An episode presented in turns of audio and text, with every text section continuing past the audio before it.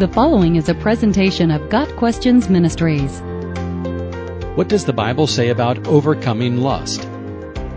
Most words in the Bible that are translated lust mean a passionate desire.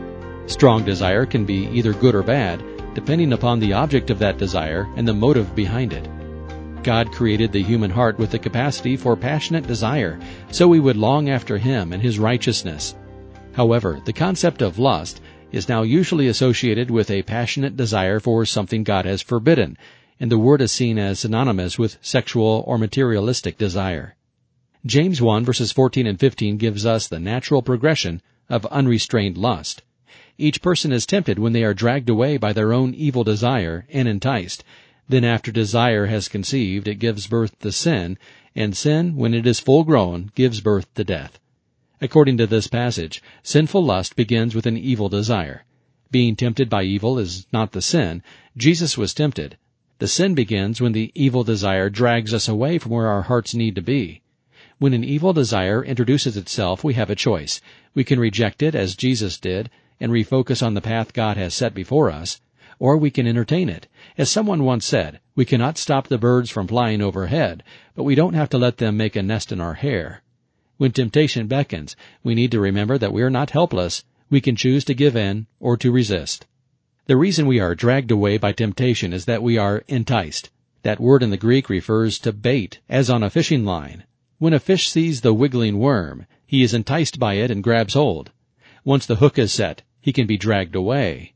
When we encounter temptation, we should immediately reject it as Joseph did when he was tempted by Potiphar's wife. Hesitation opens the door to enticement. Romans 13 verse 14 calls such hesitation making provision for the flesh. Like the unwary fish, we grab hold of the tempting thought, believing it will delight and fulfill us. We savor the fantasy, imagine new and sinful scenarios, and entertain the idea that God has not provided all we need for happiness. This is foolish. 2 Timothy 2 verse 22 says, Flee youthful lusts. To flee means to take off immediately. Joseph did not stick around to consider his options. He recognized sexual temptation and he ran.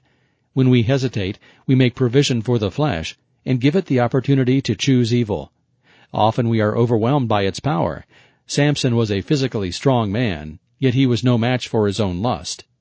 The next step in the downward progression of temptation according to James chapter 1 is that desire conceives. Lust begins as a seed, a thought packed with a wrong desire. If we allow the seeds of lust to germinate, they will sprout into something bigger, more powerful, more difficult to uproot. Temptation becomes sin when it is allowed to germinate. Desire takes on a life of its own and becomes lust. Jesus made it clear that lust is sin, even if we do not physically act on it. Our hearts are God's domain, and when we allow evil to grow there, we defile His temple.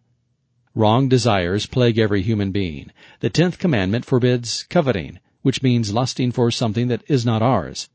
The human heart is constantly seeking to please itself, and when it discovers something or someone it believes will satisfy, lust begins. It is only when our hearts are dedicated to the glory of God that we can overcome intrusive desires and conquer lust. When we surrender to the Lord, we find our needs met in a relationship with Him. We must take every thought captive to the obedience of Christ. 2 Corinthians 10 verse 5. We must allow the Holy Spirit to keep our thoughts where He wants them to be. It helps to pray daily the words of Psalm 19 verse 14. Let the words of my mouth and the meditation of my heart be acceptable in your sight, O Lord, my rock and my redeemer. When our heart's desire is to please God more than ourselves, we can keep lust at bay. Got Questions Ministry seeks to glorify the Lord Jesus Christ by providing biblical answers to today's questions online at GotQuestions.org.